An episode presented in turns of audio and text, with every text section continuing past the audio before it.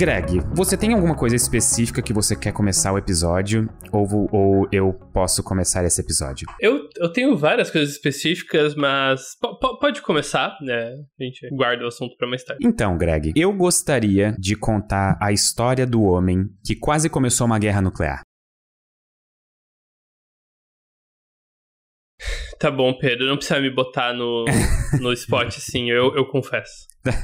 É, então, provavelmente você e os ouvintes do Sinapse estão pensando no mesmo homem. Um general russo que, no calor do momento, vendo um painel avisando de um possível ataque americano nuclear, que era um alarme falso, evitou uma guerra, evitando de enviar os mísseis de contra-ataque. É nesse que você está pensando? Eu ouvi essa história muito brevemente, mas eu, eu nunca fui nos detalhes dela. Então, se você tiver os detalhes, aqueles detalhes históricos saborosos aí que, que dão o tempero à vida dos nossos antepassados. Eu, eu sou bastante curioso sobre esse tema. Então, eu me recuso a te dar os detalhes dessa história, porque eu quero contar outra história. Uma que não é tão conhecida, mas que é igualmente perigosa. Uh, agora eu sou duplamente interessado. Nós estamos em 1962. O que, que aconteceu em Cuba envolvendo os Estados Unidos em 1962? Alguma tentativa de assassinato extremamente bizarra do Fidel Castro. não. Não, na verdade foi a crise dos mísseis de Cuba. Mísseis de Cuba, sim. Mas aconteceu tentativas estranhas de assassinato do, do Fidel Castro também. É, é sim. Não, tem, tem várias que são muito, muito bizarras.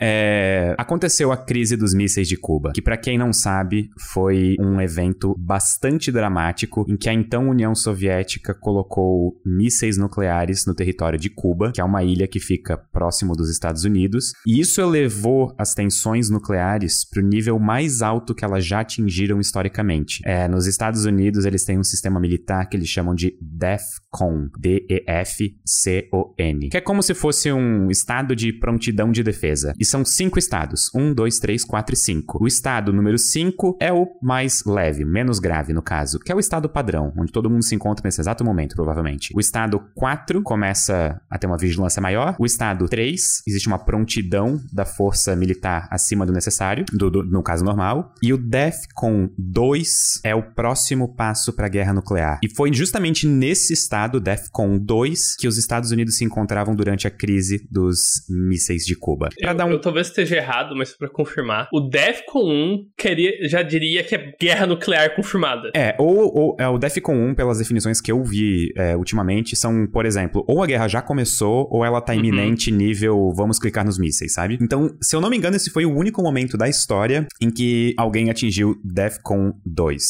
Peraí, deixa só, deixa só verificar uma coisa. É, enquanto você verifica, eu quero citar os termos usados para comunicar o estilo de prontidão em exercício, porque eu acho que eles clarificam bastante é, a, a visão da coisa. O Defcon 5, que é o mais tranquilo, é o fade out, que é tipo, de boas, galera, podem ficar tranquilos, sabe? Pode dar uma fumadinha de cigarro no lado de fora da base. É o, o Defcon 3, que já falou que agora começa uma prontidão, que Força Aérea precisa estar tá pronta para se mobilizar em questão de minutos é Roundhouse, que é tipo, deem voltas ao redor da casa, sabe? Comecem a circular. Circulando, sabe? É, é um bom termo. E o Defcon 1 aí é o engatilhar, engatilhem a pistola. Então, é, é, realmente. Caraca. Então, só uma correção histórica. É, o DEFCON 2 também foi ativo, além do, da crise dos mísseis cubanos, na Guerra do Golfo, em 1991. Foram os únicos dois momentos da história em que a gente chegou no DEFCON 2. Mas agora, uhum. voltando para nossa história, dando um pouco mais de contexto. A crise dos mísseis de Cuba, numa segunda-feira, ela escalou para esse nível. Na época, a crise política, ela ficou bastante intensa e levou os dois presidentes da então União Soviética, que era o Nikita Khrushchev, e o presidente dos Estados Unidos, que era o Kennedy, a afirmarem publicamente que qualquer ataque é, com dispositivos nucleares acarretaria numa retaliação tipo, full-blown nuclear, sabe? Tipo, tudo. Eles iam com tudo. Ia ser aquele esquema de destruição mútua assegurada. E numa quarta-feira, se eu não me engano, durante essa crise, que durou aproximadamente uma semana, é, os Estados Unidos enviaram a Marinha para fazer um bloqueio militar ao redor de Cuba, para evitar que a União Soviética conseguisse colocar mais dispositivos nucleares na ilha. Nesse meio tempo todo, existia um submarino B-59 que estava no fundo do mar desde que a crise começou. E por estar no fundo do mar munido de torpedos nucleares, eles estavam escondidos e então eles não tinham contato de rádio com Moscou, por exemplo. Eles estavam no famoso silêncio de rádio. É, por, por referência, um B-59 é um submarino soviético aí, pra quem não conhece submarinos. Ele é bem bonito, inclusive, as fotos dele são incríveis. Aí o que aconteceu? As unidades da Marinha dos Estados Unidos detectaram esse submarino no fundo do mar e começaram uhum. a lançar cargas explosivas de baixa profundidade, é, de profundidade para fazer ele emergir, sabe? A, a, a, a intenção não era necessariamente destruir o submarino, mas era emergir. Esse submarino não tinha sido projetado para ficar nas águas e temperaturas tropicais perto de Cuba, sabe? Ele era um submarino que tinha sido projetado para, por exemplo, águas mais próximas, sei lá, do Alasca, vamos supor. É que acho que vale uma nota geopoliticamente relevante de que a Rússia é a, a maior potência global que não tem acesso a um porto de água quente. É, eu não fazia ideia disso. É verdade, é verdade. É, ela só tem acesso para portos que congelam no inverno. Isso é uma das maiores frustrações históricas geopolíticas russas aí. E, e, boa parte das ações militares mais agressivas da Rússia se justificam internamente nesse objetivo de longo prazo a assegurar uma saída quente para o mar. E eu cito essa parte da água tropical para dar um contexto de que eles estavam em silêncio absoluto de rádio, sem comunicações do mundo externo, no fundo do mar. A temperatura dentro do submarino tinha alcançado próximo de 40 graus Celsius e tava todo mundo estressado, literalmente. Todo mundo com, tipo, sabe, só pelo fio da navalha, assim. É, é dado o contexto da época, o todo mundo se refere a literalmente todos os seres humanos do planeta, né? Não só o pessoal do submarino. Não, mas nessa história especificamente, o pessoal do submarino Bom ponto. Lembrando que esse submarino tinha um torpedo nuclear e tinha mais ou menos a mesma força explosiva da bomba de Hiroshima. Conforme as cargas de profundidade começaram a explodir, a tripulação do submarino não tinha ideia do que estava acontecendo. É muito fácil a gente olhar em anacronismo, olhar para trás na história e pensar, poxa, como assim? É óbvio que eles só estavam explodindo essas cargas de profundidade, os americanos no caso, para fazer o submarino soviético emergir e sair do, do esconderijo, sabe? Mas tentem se colocar por alguns segundos dentro da pele da tripulação que estava sem contato de rádio, apenas sabia que uma crise nuclear estava acontecendo e que daqui a pouco começa a ouvir estralhos, é, é como é, é, estrondos que percorrem a escotilha do submarino e fazem bum, bum, não é difícil de imaginar que pela cabeça de alguns deles se passou que pelo menos a guerra deveria ter começado, não é? Com toda certeza. Ok, e aqui vem a parte mais assustadora. Esse provavelmente foi um dos episódios em que a humanidade mais próximo esteve de uma guerra nuclear, porque novamente não existia nenhum sistema de segurança muito específico para impedir que o torpedo nuclear desse submarino fosse lançado. Todos os submarinos dessa frota podiam ser é, lançados os, as, os dispositivos nucleares pelo comandante da tripulação, pelo comandante em ofício dentro do submarino. Por sorte, esse submarino específico tinha uma espécie de oficial político do Estado soviético. O comandante do submarino deu autorização para lançar o torpedo nuclear contra as tropas americanas. E por causa de uma pessoa, ele não foi lançado. Por causa dessa uma pessoa que, na hora do calor do momento, pensou: calma, galera, deve ter alguma outra coisa acontecendo acontecendo, eles decidiram emergir o submarino e aguardar ordens de Moscou. O mundo esteve realmente à beira de um confronto, de um conflito nuclear, e a gente só fez ideia vários anos depois. E essa conversa, Greg, eu acho que ela faz sentido num contexto que essa semana você escreveu um roteiro de um tema que eu gosto bastante, que inclusive é o tema de um dos livros que eu estou lendo no momento, que é quanto tempo a humanidade vai durar. E eu... aqui eu tenho. Não, eu acho que seria interessante a gente discutir um pouco essa questão. Eu acho que seria um episódio bem leve e feliz. O... É, aqui foi uma piada estatística, mas que o tempo médio, a expectativa de duração média da civilização humana é da ordem de trilhões e trilhões de anos. Pedro. Trilhões e trilhões, né? É, porque mesmo que tenha uma chance baixíssima que a gente vai sobreviver para colonizar a galáxia, se a gente colonizar a galáxia, a gente vai comprar, tipo, 300 trilhões de anos de existência. Uhum. Então, isso inclina a, a expectativa e a probabilidade para esse lado. É, dito isso, temos um longo trabalho a ser feito até chegar lá. E eu acho que a sua história abre excelentemente esse tema, mostrando o primeiro grande problema para a sobrevivência do ser humano, que é o ser humano. Sim. O, é. o Sagan tem uma frase que eu acho que resume muito bem a situação em que a gente vive atualmente. É, eu, eu, assim, eu não, eu não lembro a, fase, a frase literalmente, mas ela é algo nesse sentido, de a humanidade aprendeu e desenvolveu muito rápido novas tecnologias que permitem pra gente um efeito destruidor muito intenso. Só que ao mesmo tempo, a gente nunca tinha sido antes cobrado pela natureza a maturidade que a gente é cobrado agora. Uhum. Então a gente desenvolveu as tecnologias muito mais rápido do que a gente desenvolveu uma, a maturidade para usar essas tecnologias. A, a, gente é uma criança que aprendeu a fazer uma arma de fogo sem saber o quão sério uma arma de fogo é. Eu acho que essa analogia é perfeita. Nós somos como crianças de 4 anos com uma pistola na mão. É. Essa é a analogia pro, pro, pra ameaça de aniquilação nuclear e a analogia do aquecimento global, mudanças climáticas. A gente é uma criança com uma vela na mão tacando fogo nas cortinas e rindo porque fogo é bonito. É. Eu nunca tinha ouvido essa. Eu também não, eu pensei agora. Estou orgulhoso. Parabéns. Ah, então, os perigos imediatos pro, pro futuro próximo da ordem de séculos é justamente que a gente vai se destruir de alguma forma. E essa destruição não precisa ser completa. Se a gente, seja por apocalipse nuclear, seja porque o pior cenário do, das mudanças climáticas acontecer, e o planeta Terra, as condições se tornam inconsistentes com a existência de uma civilização tecnológica, que é um aquecimento de 4 a 5 graus, que ainda não é provável, mas a cada ano se torna um pouquinho mais provável, é, isso significa que a gente vai perder a capacidade industrial e científica do mundo. E se a gente não tiver uma sociedade tecnológica com alta capacidade industrial e alta capacidade científica, extinção vira uma questão de tempo, vira uma questão de quando e não de ser. Pergunte para os dinossauros. Eu até eu, eu, eu, imagino que você pesquisou isso, que a gente comentou em algum momento. Eu até lembro que eu tinha mandado essa essa eu tinha lido isso numa thread do Reddit, mas muitas pessoas imaginam que para a humanidade ser extinta, todos todos os seres humanos têm que morrer ao mesmo tempo. Isso não necessariamente é verdade, né? A gente pode chegar, por exemplo, num número perigosamente pequeno de indivíduos de uma espécie, tal qual essa espécie não consiga mais se sustentar. E isso já aconteceu com a humanidade historicamente, não aconteceu? Chegamos bem perto disso, sim. Quer contar um pouco é, dessa história? Eu vou falar brevemente, porque vai ser difícil falar dessa, desse tópico com, com a seriedade necessária porque o, o, nome desse tópico em português é muito infeliz, que é a catástrofe do Toba. Então, vou, vou tentar dar uma, dar uma de Galvão Bueno e dar uma adaptada quando tem nomes bizarros. A catástrofe do Toba, tá?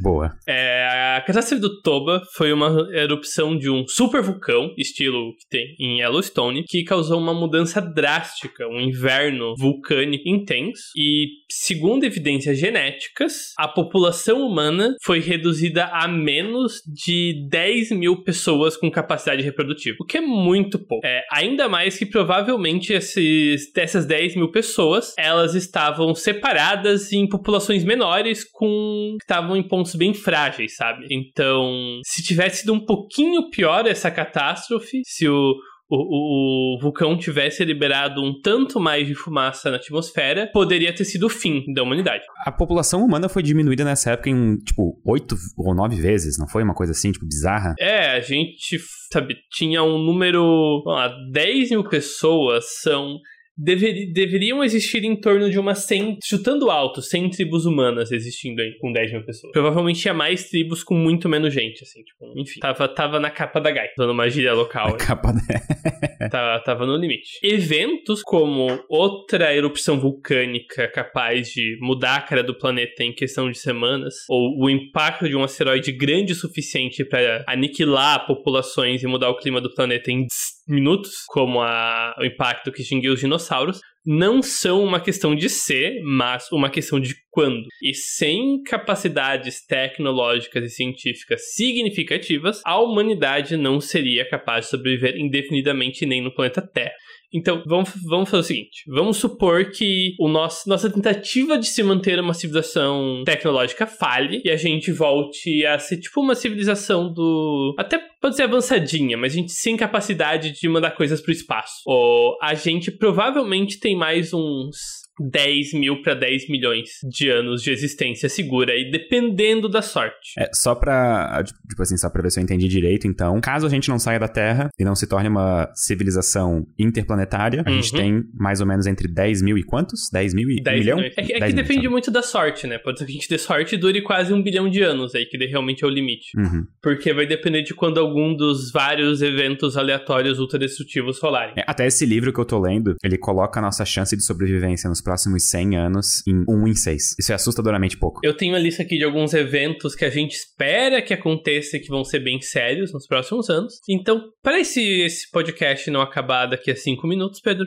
eu vou assumir que a gente vai se dar bem, que a gente vai conseguir lidar com o aquecimento global de uma forma ou de outra e que a gente vai aprender a usar energia limpa, especialmente fusão nuclear, porque sem fusão nuclear vai ser bem difícil ir para o espaço de forma consistente. Então vamos Amém. imaginar que a, o, a gente vai superar os desafios imediatos que os humanos imporam para os humanos, certo? Então, o que, que a humanidade teria que fazer depois disso para maximizar o tempo da sobrevivência humana? E o primeiro passo seria se preparar para lidar com fenômenos extremos, com eventos extremos. Tanto eventos climáticos como furacões intensos, tempestades poderosas que sozinhos não podem extinguir a humanidade, mas se, se não forem mitigados, os danos podem sim regredir o nosso avanço tecnológico, regredir a nossa coesão social para combater desastres realmente enormes. Enfim, com isso organizado, a questão vai ser evitar ser extinto pelos eventos que podem realmente causar extinções em massa. E aqui eu tô falando de erupções de supervulcões que mudam o clima do planeta rapidamente e da queda de asteroides. E aqui tem uma, uma boa notícia, que a gente já começou a olhar para como a gente quer lidar com asteroides a NASA já tem um projeto que estuda tanto quanto estuda tanto como desviar asteroides perigosos vindo na direção do nosso planeta, quanto como lidar e mitigar os danos dos asteroides que a gente vai encontrar e que com certeza vão atingir, que não puderem ser desviados. Além disso, a maior parte dos asteroides que são os perigosos, os capazes de extinguir a humanidade, a gente sabe onde tá, a gente tá observando eles, a gente já detectou, encontrou, catalogou e tá mantendo o... eles no visual, certo? Uhum. Uhum. Então, o perigo dos asteroides provavelmente é o maior perigo no futuro próximo, antes da gente ter uma tecnologia de nível alto suficiente para desviar um asteroide. E, mesmo tendo uma tecnologia para desviar asteroides, vai ter um, um evento especialmente perigoso para impacto com outros corpos. Pedro, quem vai visitar o Sol daqui a um milhão de anos? Não sei se você sabe disso. Eu não sabia até essa semana e eu tô de cara que isso vai acontecer. Quem que vai visitar o Sol daqui a alguns milhões de anos? Sim. Cara, cometa Halley. É, estimativas indicam que o Sol vai passar extremamente perto de outra estrela. Ah, é. Sim, sim, a sim. A sim. 710. Sim. Você lembra o quão perto essa estrela vai passar do Sol? Assim, é uma distância bizarra, não é? Tipo, é muito grande. É. Mas é tipo umas. Não, é, é assustadora pra escala do sistema solar aí. É, mas é o suficiente para é, deixar instável no de Oort, né? Então deve ser, sei lá, é. uns 3 anos-luz, 4 anos-luz. 0.16 anos-luz, Pedro. Tá, é bem perto. Isso é dentro da nuvem de Oort. Aí se ela vai cruzar por dentro da nuvem de Oort. Ela tem algum exoplaneta? É, agora eu não sei. Só pensando nas possíveis oportunidades, pois assim. É, é... Cara, isso é muito perto. Nenhum exoplaneta foi, foi detectado ainda. Achamos Nibiru. Pois é. O, e o perigo aqui, o primeiro perigo é que essa desestabilização gravitacional da nuvem de Oort vai fazer chover cometas no sistema solar interno. E, e, cometa é um treco que pode bater no planeta e causar muito dano, certo? Uhum. E aqui existe uma, um cara ou coroa, uma rolada de dado do destino, em que existe uma chance baixa, mas não zero, da perturbação gravitacional ejetar a Terra do sistema solar. É, isso não seria muito agradável. Eu, eu acho que em um milhão de anos a humanidade não conseguiria desenvolver uma tecnologia para lidar com isso, tá? Acho que esse, se a gente superar os perigos mais óbvios, esse vai ser o momento que decide se a humanidade continua ou não, se acontecer algo assim. É, é um dos grandes filtros.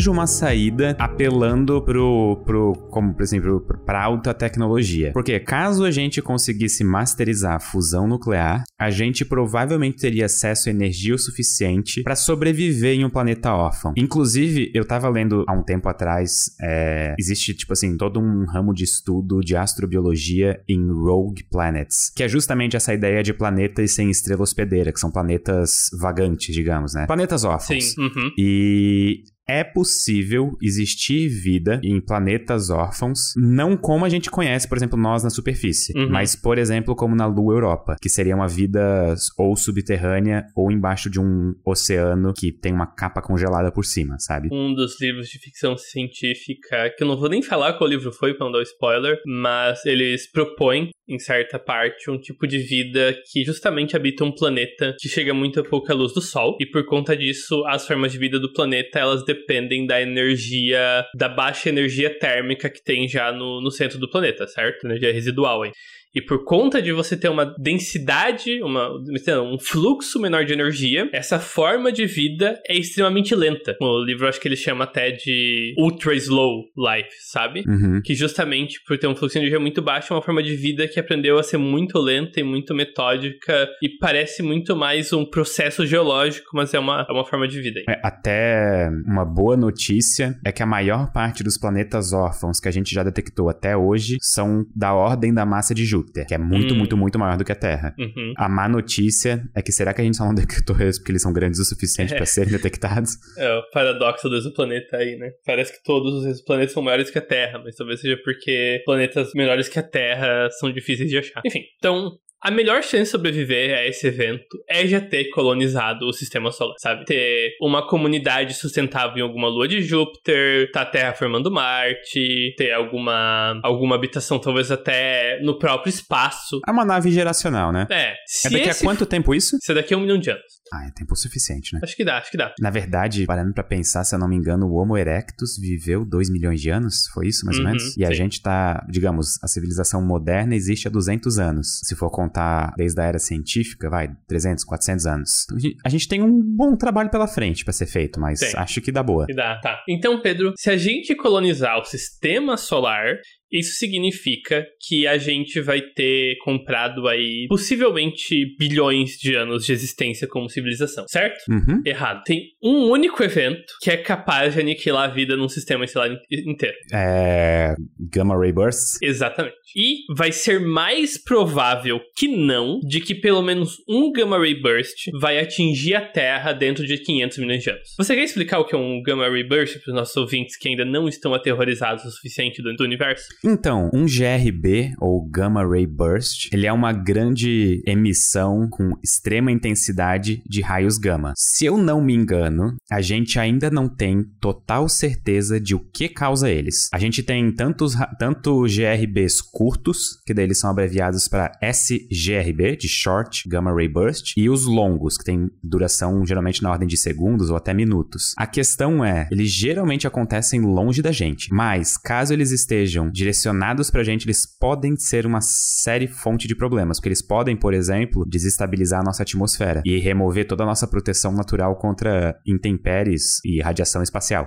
Exatamente, eles são uma explosão intensa de raios gama. A causa mais provável, pelo menos de parte deles, são supernovas, certo? Uhum. E justamente a, a, a parte mais curiosa é que eles são direcionais, eles só saem nas direções polares da rotação do corpo que emite eles. Quase como se fosse uma precisão a laser. É, é bem análogo a um laser. E se ele acertar o sistema solar, dependendo da distância, como falou, você falou, ou ele pode aniquilar todas as atmosferas, mas se for uma explosão perto o suficiente, ele pode só causar uma destruição de moléculas, quim- moléculas químicas mesmo, moléculas orgânicas. É, então vai depender um pouco da sorte aí. Se não fosse a existência desse tipo de possível ataque acidental do universo, a gente poderia habitar o nosso sistema solar até a morte completa do Sol, que vai ser daqui a uns 10 para 20 bilhões de anos, quando o Sol só vai ficar virar uma, uma gigante vermelha, daí ele vai se contrair de novo, daí ele vai lentamente brilhar por mais alguns bilhões de anos e lentamente se apagar. Dito isso, se a gente quer garantir nossa sobrevivência e ganhar um seguro em relação a eventos capazes de aniquilar sistemas inteiros, como Gamma Ray Bursts, a gente precisa sair do nosso sistema solar e colonizar a galáxia. Qual que é o grande problema pra gente colonizar a gal- a galáxia? Tem muito espaço no espaço. Exatamente.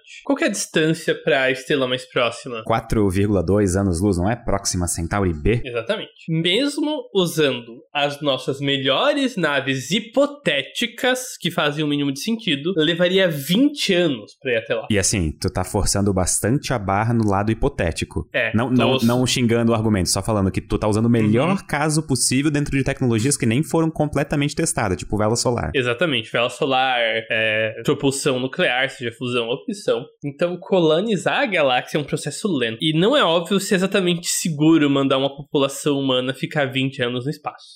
E isso leva ao principal problema em colonizar a galáxia. E o que eu acho é que, de uma forma ou de outra, para solucionar ele, a gente vai ser forçado a superar a nossa humanidade atual de uma forma ou de outra, certo? Nossa, eu ia justamente fazer esse. Greg, a gente leu o pensamento um do outro. Eu ia justamente fazer esse comentário controverso. Então, só antes de entrar nisso, a versão mais nua e crua de colonização galáctica vai ter que, de alguma forma, é, significar mandar grandes populações de pessoas para outras estrelas em naves enormes.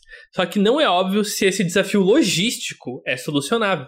Porque quando você estiver longe da sua estrela natal e longe da sua estrela futura, você precisa de energia para sustentar essa galera. E não é óbvio como quão viável seria isso. Então, Pedro, como que nós superamos a nossa humanidade? Deixando de ser humanos. É, eu. É, é nesse sentido que você tá querendo citar ou tá indo para outro sentido e eu que tô não, fazendo o comentário negativo? Eu tenho três exemplos aqui. Você provavelmente vai dar um deles, então termine esse seu exemplo. Tá bom.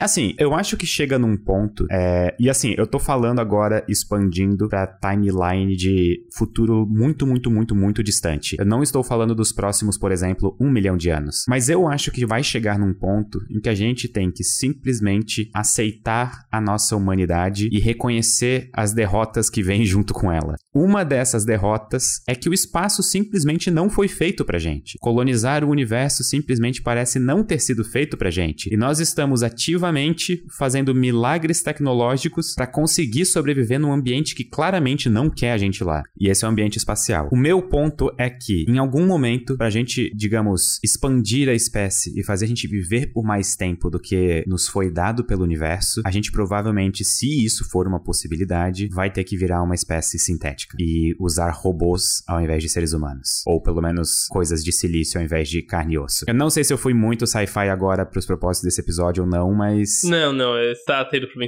Exatamente. De alguma forma ou de outra, a gente vai ter que usar robôs e métodos automáticos para colonizar a galáxia. E eu coloquei essa como a terceira versão de superar a humanidade, que é ou a gente deixa os robôs fazendo o trabalho no nosso lugar, ou a gente vira o robô. A gente aprende a transformar o, humanos em máquinas que ainda pensam como humanos, ou quase isso. Dito isso, é, essa sugestão de transformar humanos em robôs tem dois problemas muito graves, certo? Uhum. Primeiro que a gente não sabe se é possível. A gente não. A gente precisa resolver o problema difícil da consciência para conseguir fazer algo assim, basicamente. E o problema Entendeu? difícil da consciência não tem esse nome por acaso. Não tem esse nome É literalmente o nome do problema. É. Sem contar que a ideia é extremamente polêmica, a ideia de você virar um robô. Então, é, é não é o tipo de problema que eu quero ter que abordar eu, então. Então, fico feliz que eu vivo no passado em relação a essa galera. É, desculpa meus tataranetos, mas isso é problema para vocês. as outras duas formas que eu coloquei são atingir um nível extraordinário de domínio sobre a biologia, no geral. E aqui eu tô pensando em uma de duas possibilidades. Ou a gente aprender a fazer humanos que são fisiologicamente muito, mas muito, mas muito mais duradouros. Isso significaria, na minha cabeça, basicamente acabar com morte natural, só deixar existir morte por acidente. Quer dizer que pessoas não morreriam de velhice e poderiam viajar com um pouco mais de calma. 20 anos talvez não seria um tempo tão absurdo para uma pessoa que pode viver mil, dois mil, três mil anos, se nada de errado acontecer. Ou a gente aprender a congelar e descongelar pessoas, fazer uma leve criogenia, porque ele dá para botar toda uma cidade numa nave, congela todo mundo, manda manda pra outra estrela e descongela lá. É, a vantagem disso seria diminuir o metabolismo até um nível assim muito, muito, muito, muito baixo e economizar recursos na viagem. Além Exatamente. de, em teoria, retardar o envelhecimento para um ponto de quase pausar ele mesmo se a gente começar a colonizar uma, duas, três, quatro sistemas solares, Pedro, nós vamos estar imunes à maior parte das coisas que pode destruir a humanidade. Pode ser que, por azar e infelizmente, um dos sistemas em que humanos habitam seja destruído, seja por um gamma ray burst ou alguma supernova que aconteceu muito perto, ou enfim, mas é improvável que a humanidade como um todo seja destruída. Inclusive, nesse livro que eu tô lendo, ele cita isso, não nesse contexto, mas ele fala que a coisa mais incrível sobre a nossa espécie não é a gente num nível individual. A gente não é o animal mais forte da natureza, a gente não é o mais rápido, mas a gente é um coletivo. A humanidade como um todo é a parte mais interessante da nossa espécie, porque é justamente essa organização em comunidade comunidades que faz a gente superar esses desafios, por exemplo, planetários. E por mais que humanos sejam extintos, caso a gente colonize outros sistemas solares, por exemplo, pode dar tudo errado, que nem o Greg falou, e um deles ir de rasta para baixo, a humanidade como um todo não vai ser extinta. E no fim, eu acho que é isso que importa. Dito isso, você consegue pensar em um evento cósmico capaz de ameaçar, eu não vou dizer uma civilização realmente galáctica, mas uma civilização que está começando a colonizar uma galáxia? Olha, Consigo pensar em duas coisas: perder a corrida contra o tempo, ou Aham. talvez, muito no far future, colisão de galáxias. Exatamente, é o, é o segundo que eu tô pensando. A corrida contra o tempo vai chegar, mas a gente tem bastante tempo até chegar. É aquele negócio, né? Tipo, a corrida contra o tempo já está sendo corrida agora. É, A gente não tem como fugir dela. Então ela vai ser uma constante na nossa vida. Em 5 bilhões de anos, a Via Láctea vai sofrer sua primeira colisão com a galáxia de Andrômeda. E dentro de mais bilhões e bilhões de anos, eventualmente todas as galáxias do grupo local vão se fundir numa gigantesca galáxia Megazord, certo? certo? E todas as estrelas do próximas da Via Láctea vão estar numa única gigantesca megalomaníaca galáxia, e num ponto em que as outras galáxias fora do grupo local já vão estar tão longe do céu que a gente não vai ver mais elas. Cada vez que rolar uma colisão entre duas galáxias de tamanhos similares, como é o caso da de Andrômeda com a Via Láctea, vai rolar um belo fuzuê gravitacional, que pode sim ameaçar uma quantidade notável de sistemas solares ao mesmo tempo. Então, se a gente tiver um número bem limitado de colônias na galáxia, existe uma chance baixa, mas não desprezível, de que a humanidade vai de base aí, vai ser extinta pela colisão da galáxia, e, e, e vai ser aquela extinção que não vai ser instantânea. A galáxia não vai passar e aniquilar todo mundo. Mas vamos supor que nesse ponto a humanidade só tá em cinco estrelas, certo, Pedro? Sim. E essas já cinco seria muito. É. E essas cinco estrelas estão perto, né? Porque ninguém vai ter colonizado do outro lado da galáxia. Uhum. Se as galáxias baterem do jeito errado, pode ser que essas cinco estrelas sejam ejetadas pro vazio do espaço, certo? Sim. E aqui vale o parênteses de que mesmo quando duas galáxias colidem, a chance de colisão individual entre estrelas é quase nula. É, Novamente, isso- tem muito espaço no espaço. O maior perigo é a humanidade ser removida da galáxia, expulsa, e o que quer dizer que a humanidade só vai ter como tempo de vida o resto de tempo de vida que as estrelas que a gente orbita tem. Provavelmente não vai demorar muito pra gente estar longe demais da galáxia pra voltar, com quantidades limitadas de energia. Isso é meio Nightmare Fuel, combustível de pesadelos. Imagina que bizarro tu olha pro céu e vê tudo cada vez mais longe. É. E, e não tem o que fazer. Dito isso, se a gente tiver a robusteza ocupacional, tiver ocupado o suficiente da galáxia para sobreviver a uma colisão de galáxia e as outras que vão ter, a gente vai ter comprado 100 trilhões de anos de prosperidade, que é a duração das estrelas. Enquanto existirem estrelas brilhando no céu, vai existir energia para os humanos usarem e viverem e habitarem o universo. E agora vem o problema irresolvível, que depois de 100 trilhões, de anos, todo o combustível estelar vai estar basicamente consumido e não vai ter mais fontes de energia nova no universo. A grande maior parte da energia útil vai ter sido aniquilada pelas estrelas e a gente vai estar orbitando, vivendo ao redor das últimas estrelas brilhantes. Se apagando lentamente, esperando o fim do universo. Nem o fim do universo, esperando o fim das estrelas, que vai ser por consequência É, o fim dos é. humanos que dependem da, da energia da estrela, certo? Mas aqui talvez tenha um outro parênteses. Pode falar. Que vai virar tema de vídeo, inclusive, no canal. Já tá escrito, só falta gravar. Há algum tempo me deparei com um artigo que comentava sobre a hipótese de existirem civilizações ao redor de buracos negros. Uhum. E eu nunca tinha parado pra pensar nisso como uma possibilidade realista, porém esse artigo me fez pensar nisso como uma oportunidade realista. Então, talvez esses 100 trilhões de anos de vida que a gente poderia ter comprado pra humanidade virariam um Google de anos. Eu concordo, mas eu acho que tem um detalhe aí. Manda. Pra gente é, orbitar um buraco negro, a gente ainda vai precisar usar energia. E a gente ainda vai precisar extrair energia do buraco negro, certo? Sim. E todos os métodos de interagir com o buraco negro vão, em alguma capacidade, envolver jogar matéria nele. Seja pra criar um disco de acreção, seja pra fazer uma represa, basicamente em torno de um buraco negro em que a energia potencial gravitacional é usada pra obter energia. Então, pra gente conseguir maximizar o tempo em que a gente vai ser capaz de habitar ao redor de buracos negros, os humanos que habitarem o futuro remoto e quiserem habitar o futuro mais remoto ainda, vão precisar começar a fazer reservas de hidrogênio. Vão precisar começar a ativamente criar basicamente bancos de estrelas desmontadas para irem queimando de forma controlada, ao invés de deixar as estrelas da galáxia se queimarem sozinhas, sem terem sua energia usada. A humanidade nesse ponto se torna totalmente irreconhecível do que a gente tem hoje em dia, tanto tecnologicamente quanto, sei lá, em qualquer parâmetro. É, esse é o nível futurismo em que a cara do universo passa a ser definida não por leis naturais,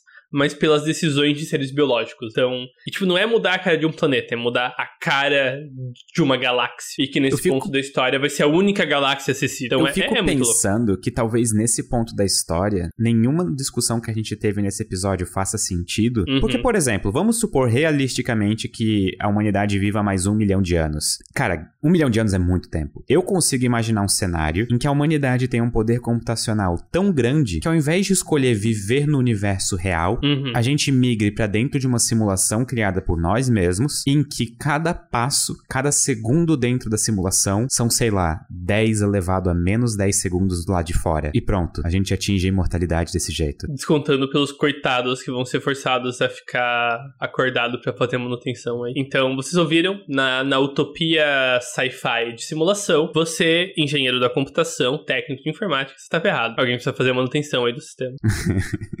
Quem que programa os programadores? Quem que programa os programadores? Uau, eu acho que é isso. É, realmente, depois que acabar a energia é isso, não tem mais pra onde correr. Ah, não, pera, é o episódio. Então, gente, muito obrigado. Continuem nos escutando por toda a duração do Cosmos. Ah, e deixem, deixem perguntas pra gente responder no próximo episódio. Tanto podem ser perguntas sobre esse episódio ou sobre algum outro tema, aqui na caixinha que vocês vão ver aqui mesmo no Spotify, embaixo desse episódio. Então, é isso, gente. Muito obrigado. E até a próxima.